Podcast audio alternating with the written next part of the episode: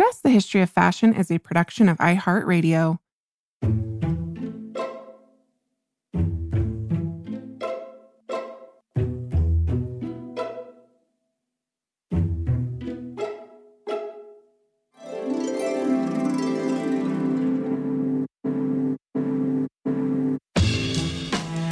Over seven billion people in the world, we all have one thing in common. Every day, we all get dressed.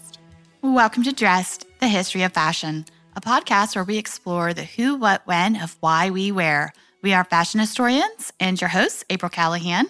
And Cassidy Zachary. Dressed listeners, you have heard us sing the praises of today's guest, Jordan Roth, on numerous occasions over the years. For sure. Yeah, and that is because the acclaimed Broadway producer is one of our favorite fashion provocateurs, collectors, muses on and off the red carpet. Jordan is the president and co-owner of Jujamcyn Theaters, a group of five Broadway theaters. As a producer, he has six Tony Awards and a bevy of award-winning credits to his name, including the recently opened Kinky Boots, Funny Girl, and Into the Woods, Moulin Rouge, Angels in America, and the perennial New York favorite, Book of Mormon. I mean, Cass, the list goes on and on. And he also just so happens to be one of the most exciting voices and faces in fashion today. As an haute couture collector and patron, a model and muse, he is truly passionate about the art of fashion. Yeah, and you may remember, Dress listeners, we've been talking about Jordan's clothed expressions since two thousand nineteen, and that was when he first came on our radar after wearing a custom Iris Van Herpen cape to that year's Met Gala. I mean, so spectacular and awe-inspiring was this moment, which we'll, of course, discuss today, that it still remains, hands down, one of my all-time favorite Met Gala red carpet fashion statements ever. Mm-hmm. I mean, Jordan's embodiment and performance of this garment will forever live rent-free in my head, as will many other of his sartorial stylings, including his coat of many colors, created in collaboration with textile artist and queer activist Michael Sylvan Robinson, who came on the show earlier this season. So definitely listen to that episode if you have not already. For Jordan, fashion is about so much more than mere function or aesthetics. It's a performance art and a way of life. And one of the reasons we so appreciate him is that he so seamlessly bridges the worlds of high fashion and theater, and he does so in a way that transcends the gender binary to remind us all of the true beauty, art, and expression of dress. He calls himself the, quote, self-expression evangelist and has said, quote, the pinnacle of performance is really engaging with the truth, which is how I understand fashion, a daily performance of the truth of yourself. If, as the saying goes, all the world is a stage, well, then Jordan Roth is by far its most fashionable performer, and we are so pleased to welcome him to the show. Jordan, welcome to Dressed. I cannot tell you how excited I am to talk to you today. I'm so excited to talk to you. Thank you. April and I are huge fans and admirers of what you do. You literally embody everything we stand for on Dressed, um, oh. celebrating the joy and the beauty and the art of fashion. So I am so excited to talk to you and learn all about it today. I, I appreciate that so much. And I say right back at you, I just love Uh, I love what you all are doing. Oh, thank and you. And the joy with which you do it. Thank you. Thank you so much. So I just kind of want to talk to you a little bit maybe about your formative years and relationship with fashion. That's kind of one of the questions I ask a lot of people just because I think it's different for everyone. And it's fascinating to kind of learn about people's earliest relationship to dress and clothing. And I'm curious if you have an earliest memory in which you recognize the power or the magic of clothing, or maybe if there was a moment that sparked your initial interest in fashion as a form of self-expression. I always remember loving fashion and being captivated by beauty and beauty in clothing in particular.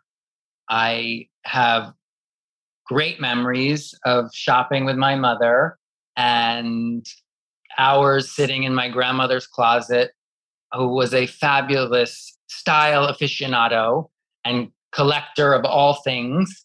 And for myself, and so I think, you know, so several of my dearest role models, I always remember just sort of observing how they dressed, and which isn't to say that I'm necessarily um, emulating them, but but just the fashion, clothes were sort of part of the vocabulary of those seminal relationships for me.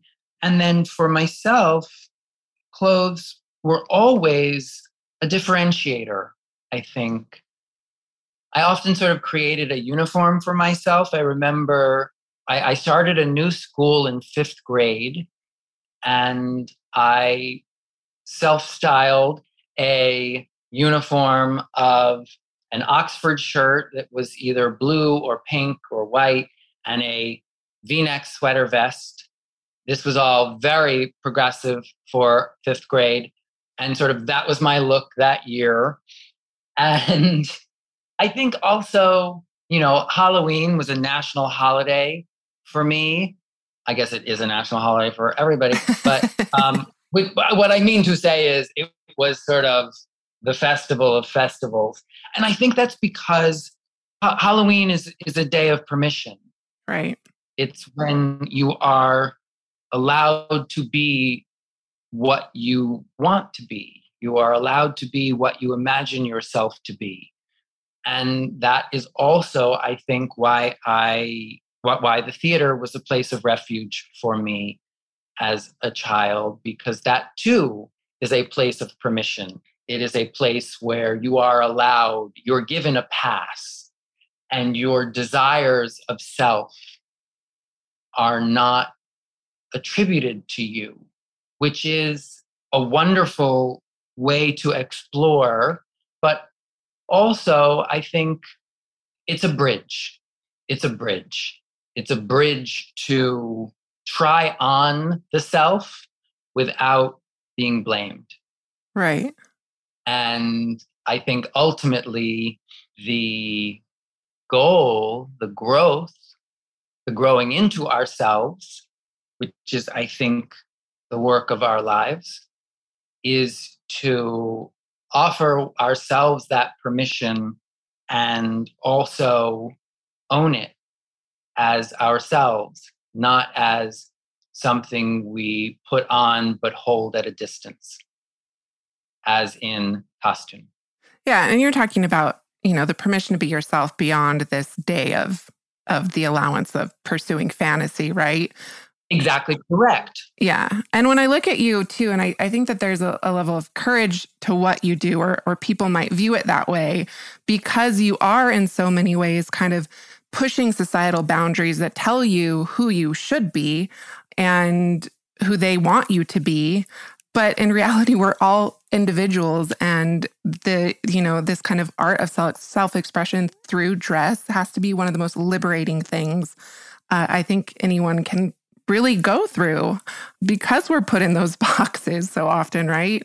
I certainly don't express myself as much as I may want to, but it's an ever-evolving journey, and one that I know you've been on over the years, because if you look at images of you and you like your earlier career and you're in suits and ties to where you are now, it's very clear that you've had an evolving relationship with fashion and dress. It's been a journey, as they say. An overused word. Yes. But in, in your case, it's so very clearly um, visually manifested in your dress. So I would love if you could just talk about what fashion and the fashion self means to you, and how that's kind of evolved over the years. I really appreciate this question um, because it has been an evolution. And I'll tell you, you know, I look at those pictures too, not so much the suit pictures, which we'll talk about, but when I got back to my fashion self, you know, I look at some of those pictures now, and I remember thinking, "Ooh, I'm really, I am really out there. I am really pushing the boundaries." And now I look at it, and I'm like, "Oh God, that was staid and boring." Right. Um, but it's only because that's my view from where I sit now. Back to the uniform conversation. I started producing theater very young, uh, almost right out of college. And everybody who worked with me was older than me and had more experience than me. And I, again, self-styled this uniform of authority. And it was a black, blue, or gray Prada suit, a white shirt untucked. And the untucked was my nod to I'm not a banker. And I had a buzz cut, short, short cropped hair, And that was my look for, it ended up being like fifteen years. Wow. And it served me really well until it didn't. And when I started to bristle under its constraints, I don't think I was um, articulating yet what I was feeling or what I was trying to kind of break loose from, break free from. But I think it also somewhat coincided with a feeling, a measure of professional confidence as I started to feel um, more secure in what I was doing and less, I think I felt less that I had to dress the part and more that the part was me. And so however I dressed was the part. And that is a, that's also part of growing into ourselves. And so I started to feel like it was okay to break free a bit. And first it was even knowing that I was not feeling free, right? You have to sort of connect to first, what are the feelings of constraint in order to release yourself from them? I think many of us don't even know that we feel constrained, because that does require a level of, of deliberate sight. Right. And when I started to emerge from that, I had forgotten. I had forgotten that this was always how I expressed myself, because it was so many years of not. And a, a friend sent me a picture of us from college, and I was decked. And I couldn't believe it. I, I looked at this picture and I was like, oh, oh, oh, right. There I am.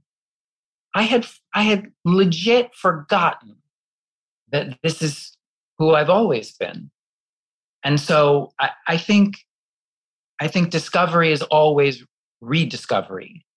We're always coming back to ourselves, even the parts of ourselves that we've never expressed. But if we are really coming into ourselves, we are coming back to ourselves. And so the process of pushing boundaries, right? Imagery that that suggests an outward expansion is also simultaneously an inward return. That's beautiful. Thank you for that reminder. And I've noticed something that's part of your journey of self-expression in fashion has been about gender fluidity and kind of moving past that gender binary in society. And that's so very, you know, encompassed in like women wear skirts and dresses and men wear trousers and flat shoes. And this is how it's always been. And correct me if I'm wrong, but when I first read articles about like your haute couture buying, for instance, it involved buying menswear. But then it feels like your style has developed a lot more into like gender fluidity because you wear these fabulous non-bifurcated garments now. Can you speak a little bit to that? Yes, I can. um, um, so yeah, I cannot tell you the profound weight that I feel slipping off my body when I am no longer asking, caring, or interested in who was this made for? What body type, what gender was this made for is no longer a question of meaning to me. The question is simply, do I have something to say to this piece, and does it have something to say to me? I remember you started our conversation with early childhood um, experiences with fashion.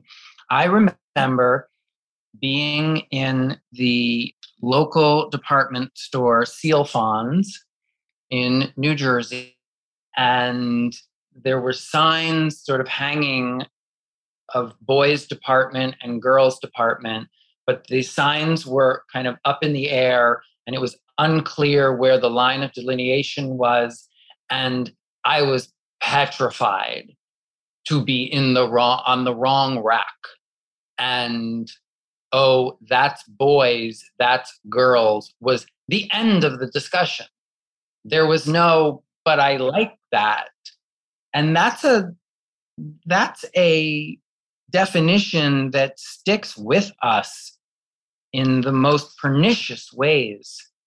And it doesn't serve us. It doesn't serve any of us. And it has been profoundly freeing and uh, nourishing and also just kind of relaxing, relaxing. Like taking a deep breath and letting it out. Yes, it is. It's like this giant sigh because it is how it's supposed to be. It's just fabric sewn in different ways of creative expression and expressing the body in different ways. And I am very aware. I, I am a I am a body who is very sensitive to clothing. And so how my body will respond physically to how a garment is cut. And so, and it tells me very clearly how to move in it. And to be able to have that conversation with the full panoply of possibility is freeing. And my body, the way my body is built, and this has taken us, me and my body, many decades of, of real struggle with one another to um, relax into finally. But mine is a body that is more conversant with clothes that are Uh, originally intended for a female body. It is my waist in relation to my hips. It is how my legs move, the rhythms of my physical self. When I allowed myself to let my body be what it wants to be, is when all of that started to drop away. And I stopped asking, who is this for? And I only asked, is this for me? And I'll tell you, I don't even have a sense anymore of like, I'm in a dress, I'm in a skirt, in a way that would imply some sort of transgressive act. I'm just wearing what makes me feel beautiful. And it's not that the fact that it is a dress or a skirt is incidental. It's just no longer gendered to me. I no longer feel like I'm in women's clothes versus men's clothes. I'm in my clothes. Right. And by doing that, you are giving others permission to do the same thing and to, and you're setting this incredible example for all of us because you're so generous with your Instagram, which you post to almost on the daily, and you take us all inside of this world with you, your theater world and your fashion world, which of course are one and the same. um, but you're so generous with sharing that experience and that joy with us, and it's infectious. It reminds me, I know you're friends with Anna Cleveland. Her mom, Pat's been on the show a couple times, and Pat Cleveland's the same way. It's like this infectious joy that fashion brings to her life, and then she shares it with all of us. That's what you do. Oh, I love that. And I just saw Anna in the um, Margiela show, and she was literal physical divinity in a way that I have not experienced before. It was thrilling. Oh my gosh. I'm so excited to talk to you about that. Yeah. I so appreciate what you are sharing. And, and indeed, that is part of the joy for me because my experience with fashion is both a kind of visceral joy as well as a um, intellectual rigor. And so I put a lot of thought into why am I wearing this here and to this? What is it expressing of myself and expressing of the space between the way I am reacting to where I am, this event or this thing we are celebrating or honoring. And, you know, so much of fashion is iconography and reference and funneling those elements through an artistic vision. And that's what I'm doing. That's the joy of how I dress every day. Um, I mean, not quite every day. Sometimes it's, you know, just a t-shirt and blue jeans, jeans and jeans and babies and dogs. And I love it. Um, but what I'm sharing on, on my Instagram is, is that thought process, because that is the thing too. For me, fashion is begins when we are conceiving what this look is and creating it and or styling it, and then preparing in that day, the, the get the process of getting ready, and then the wearing it, which I take to be a performance, a per- performing the piece. And I think, you know, the word performance gets a bad rap. I think a lot of people uh, associate artifice with performance. Um, I do not. I take perf- the word performance to be an expression. And so when I am performing the piece, I'm expressing the piece. I'm expressing myself through the piece. And then the sort of post experience, post as in after, not post as in to post, but both, is the kind of looking back on and explaining and thinking through. And, and in many cases, as I, as I write on my Instagram, um, I often will see references that perhaps were subconscious because they weren't in my original intent, but I see them coming through when I look at pictures.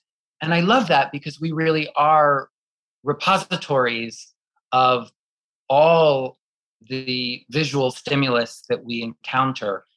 That is both a wonderful thing and a warning, because, you know, we take it all with us. So we do have to be careful what we allow to come in.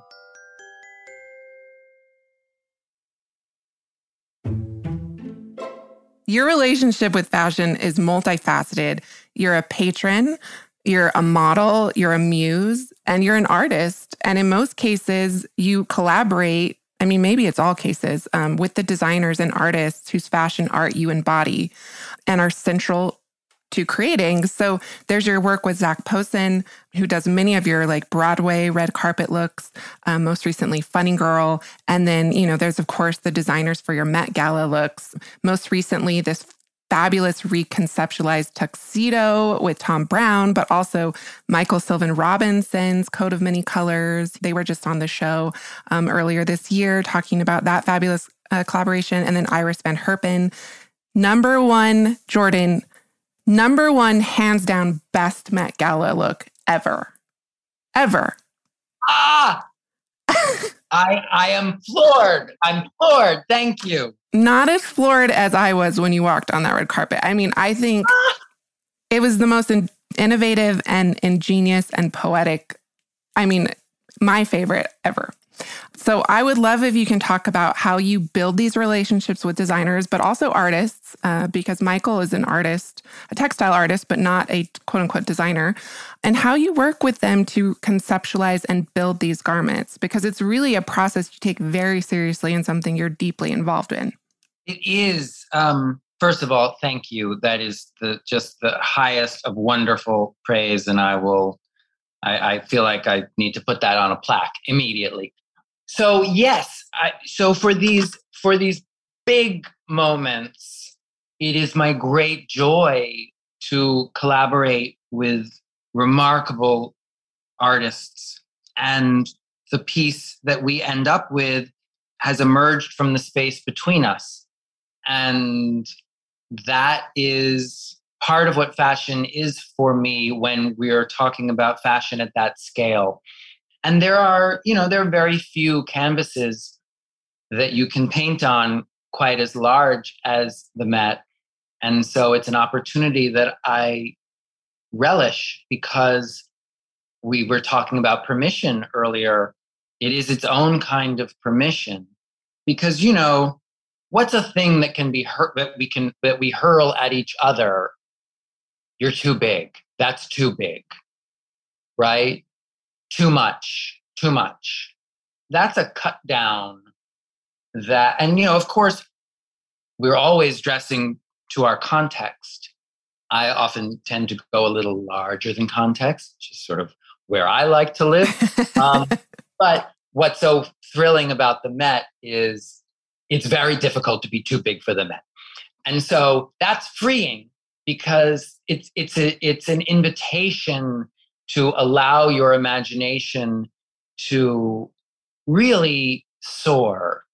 And I think, you know, for me, the word fashion and the word art are interchangeable.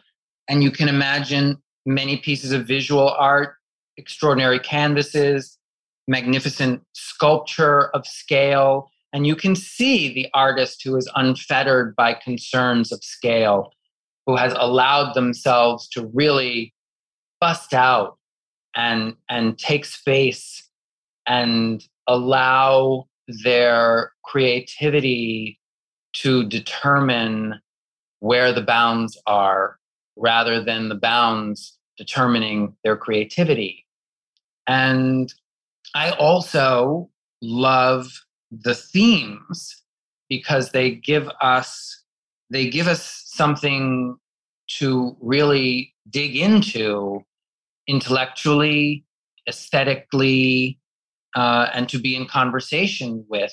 And part of what's so wonderful about the Met and the exhibitions that we are celebrating is they are all constructed around these contextualizing ideas. That's where they begin.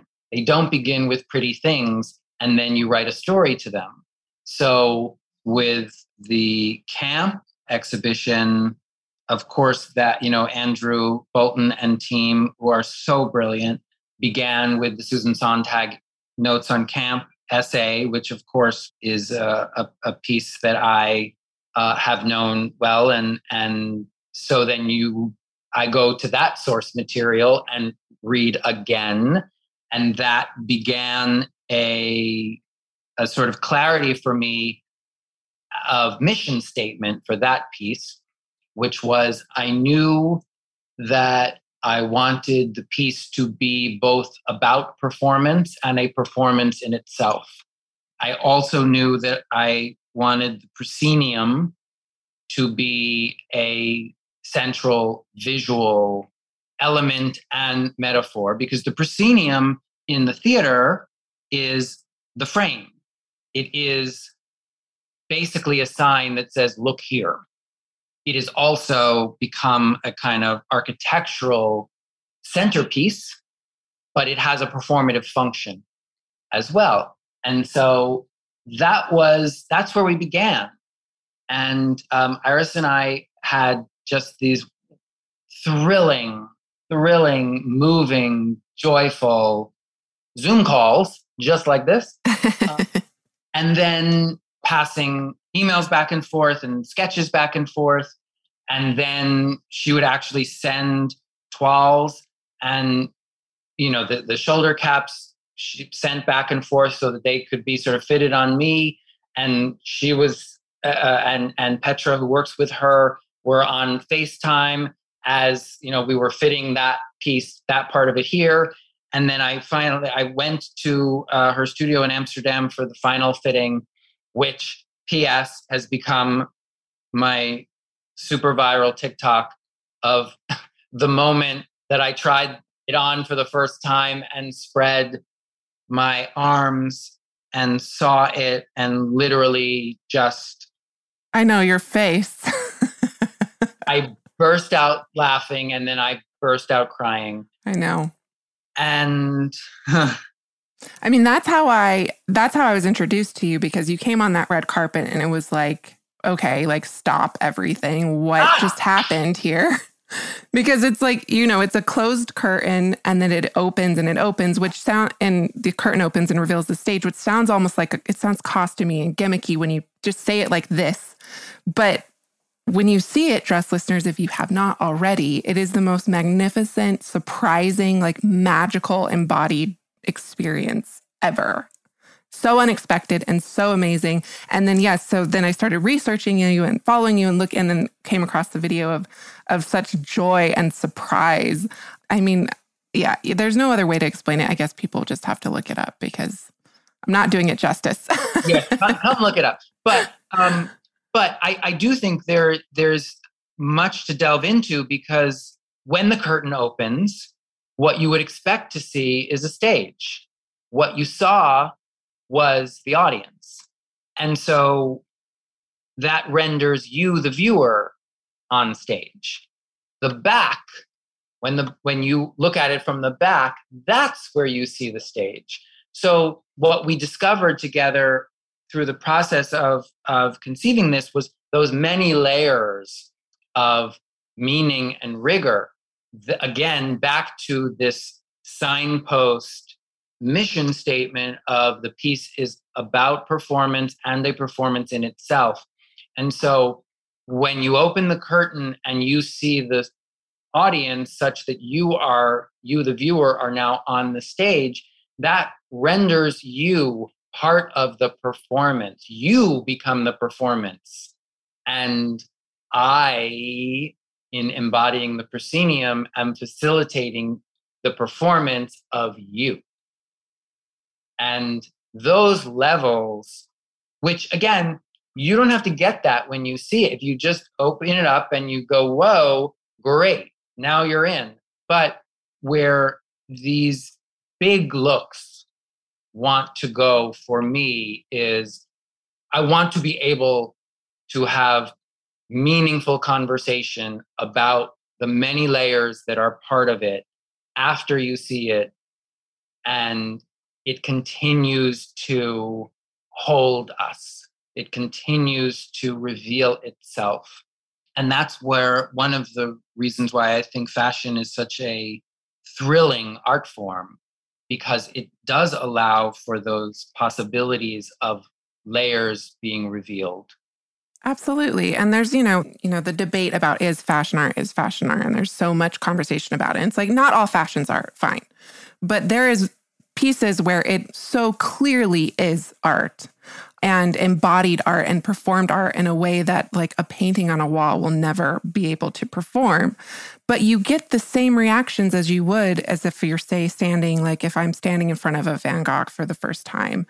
That experience, that awe, and that magic that just draws you in and doesn't let you go. Like, I'm still thinking about this garment that you wore for three years later, and it stays with you. That is fashion as art. Again, because it's an embodied art form and because so many different hands go into creating it, it's really unique in so many ways. But I mean, I'm I'm preaching to the choir here, but... But it's meaningful to keep saying it because it's slippery. It's easy to lose. I often, as I was sharing so much of my uh, recent trip to Paris for couture, you know, lots of comments on the socials of, but is it wearable? Um, and certainly, you know, lots of comments on my uh, on on my recent Tom Brown piece of like, where can you wear that? And I think that is to miss the point. And exactly to your point of when fashion is art, you don't ask of a painting, but where can I hang that? Yeah. And if I if I can't hang it anywhere, it's useless to me. And so I think what you're saying does bear repeating and repeating and repeating so that we're not missing the opportunity to experience great art, because it's right here. It's right here. Dress listeners, we often refer to ourselves on the show as dress detectives, but what if we told you that you could travel back in time and solve your own fashionable mysteries? because you can, by joining us in playing June's Journey. And April, I can't tell you how much fun I've had playing June's Journey. It's this hidden object mystery game with a captivating detective story. It takes you back to the glamour and intrigue of the nineteen twenties with this diverse cast of characters. And basically, each new scene takes you further into the story of a thrilling murder mystery that sets the main protagonist, June Parker, on a quest to solve the murder of her sister and uncover her family's many secrets. You will sleuth with June in the antique parlors of New York, the chic sidewalks of Paris, and you can even build your own luxury island estate where you get to decorate and plant decadent gardens. And there's also a chat and challenge feature where you can play alongside friends. So join us, Dress listeners, in putting on your detective hats and escape to a bygone age of mystery, danger, and romance. Discover your inner detective when you download June's Journey for free today on iOS and Android. Cass, as you know, we are going to be expanding our fashion history travel offerings this year. Mm-hmm. So you better bet that I'm going to be brushing up on my language skills with Rosetta Stone. With more than twenty-five languages offered, including Spanish, French, Italian, German, Korean, Chinese, Japanese, Dutch, Arabic, Polish, and so many more, that world out there is practically at the tip of your tongue. And that's right, Dress listeners. For more than thirty years, Rosetta Stone has been the expert in language learning. There are no English translations, so you really learn to speak, listen, and think in that language, which is incredible. You learn by immersion, and their programs are available to use on your desktop or as an app.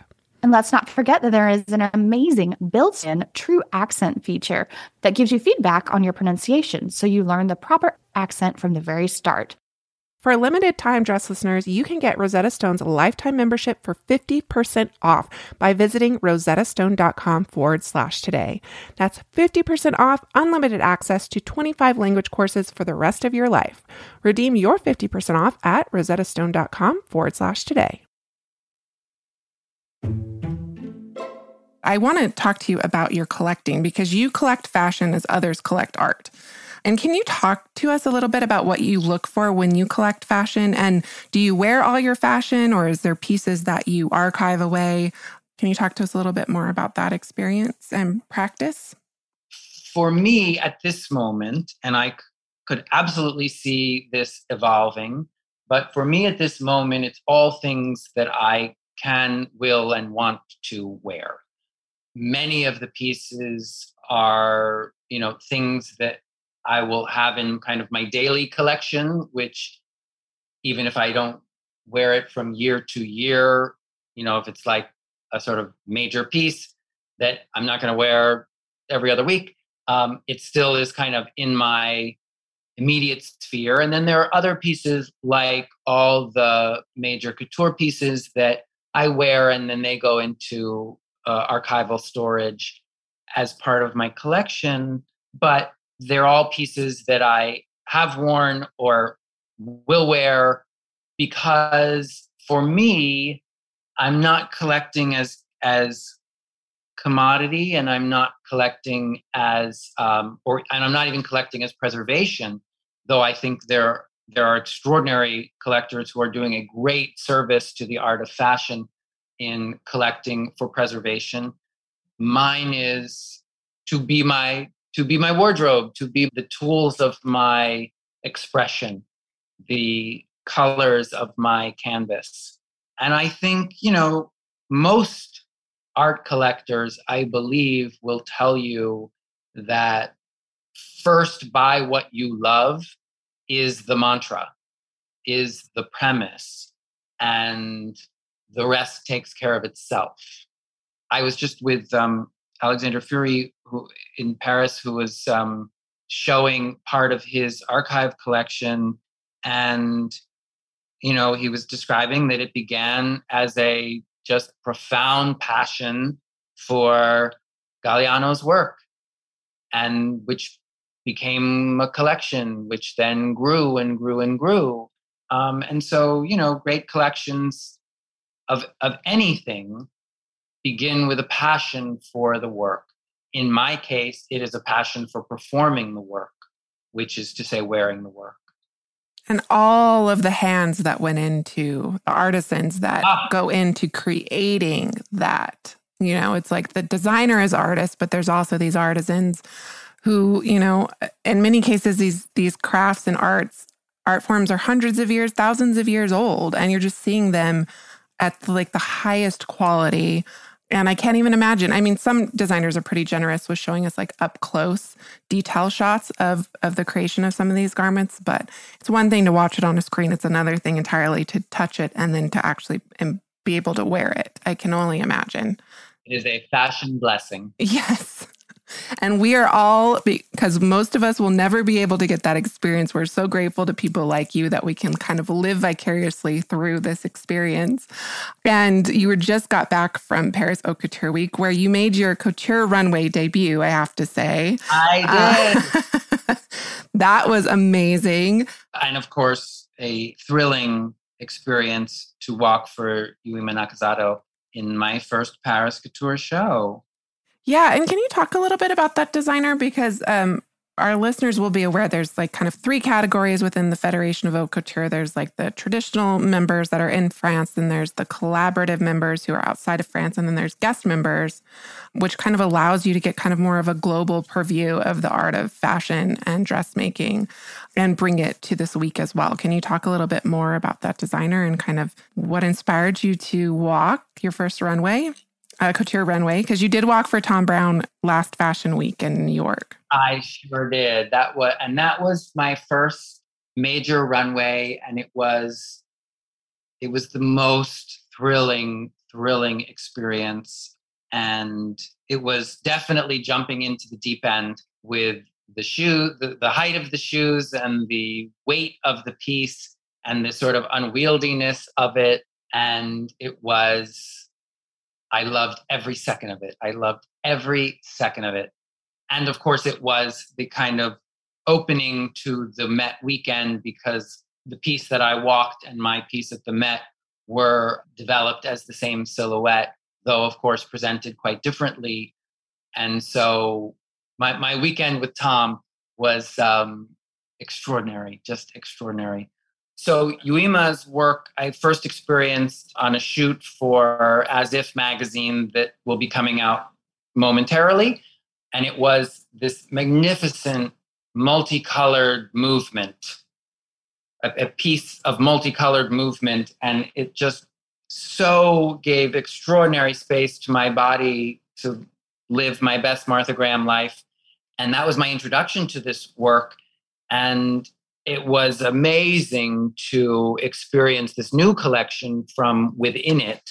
I um, at our fittings, I, I I tried on lots of the pieces, and ultimately uh, walked the sort of shaman-esque blue, ethereal, organic magnificence that I got the great joy of walking, and I I really love. I really love walking walking runways because um, they are the kind of pinnacle of what we've been talking about of the performance. I, maybe I shouldn't say pinnacle, but they are they are a unique form of the performance of fashion, and I, I very much connect to them from my, my theatrical roots because there's something so in this moment that it is. The fashion show is one and done. It is previews, opening night, the run, and closing night, all in one kind of fifteen-minute explosion of yes. And I love the energy of that. I love the poetry of that. I love the traditions of that, the rituals, the rituals around the performance of the fashion show. I find it a deeply meaningful experience. So more to come. Stay tuned.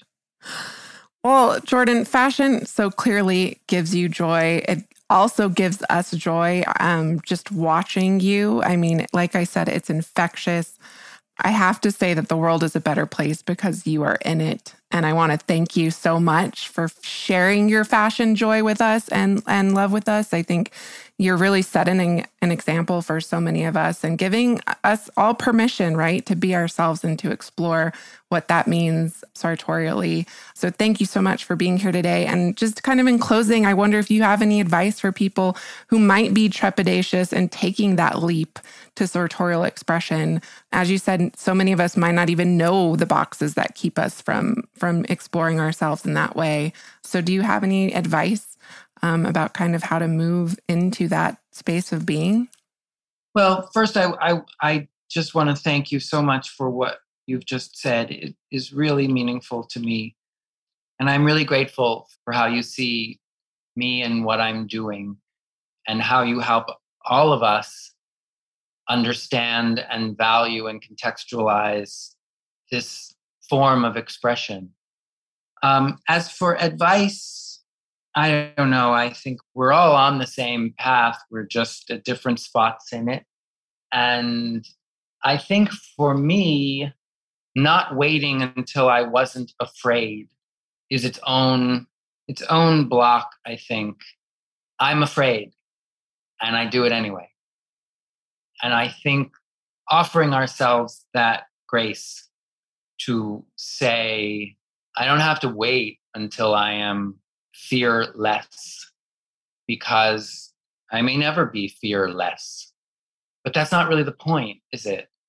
The point is, can I live fully in myself with my fears, not despite them, but with them? And not that I need to wrestle with my fears, but perhaps we can just walk together. And maybe I'll walk next to my fears in some monster Rick Owens heels.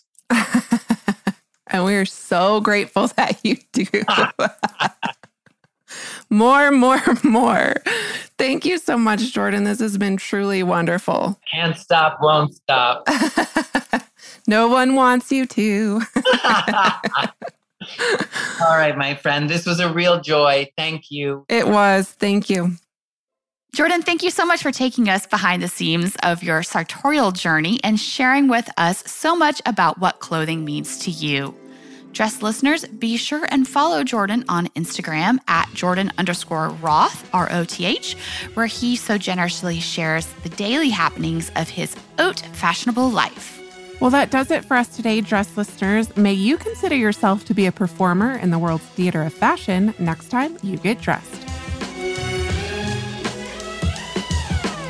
For images and reels accompanying each week's episodes, please follow us on Instagram at dressed underscore podcast. We love hearing from you, so if you'd like to email us, please do so at dressed at iHeartMedia dot com. And as always, special thank you to our producers, Casey Pegram, Holly Fry, and everyone else at iHeartRadio that makes the show possible each and every week.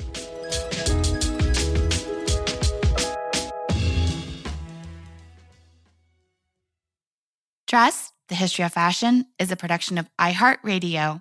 For more podcasts from iHeartRadio, visit the iHeartRadio app, Apple Podcasts, or wherever else you listen to your favorite shows.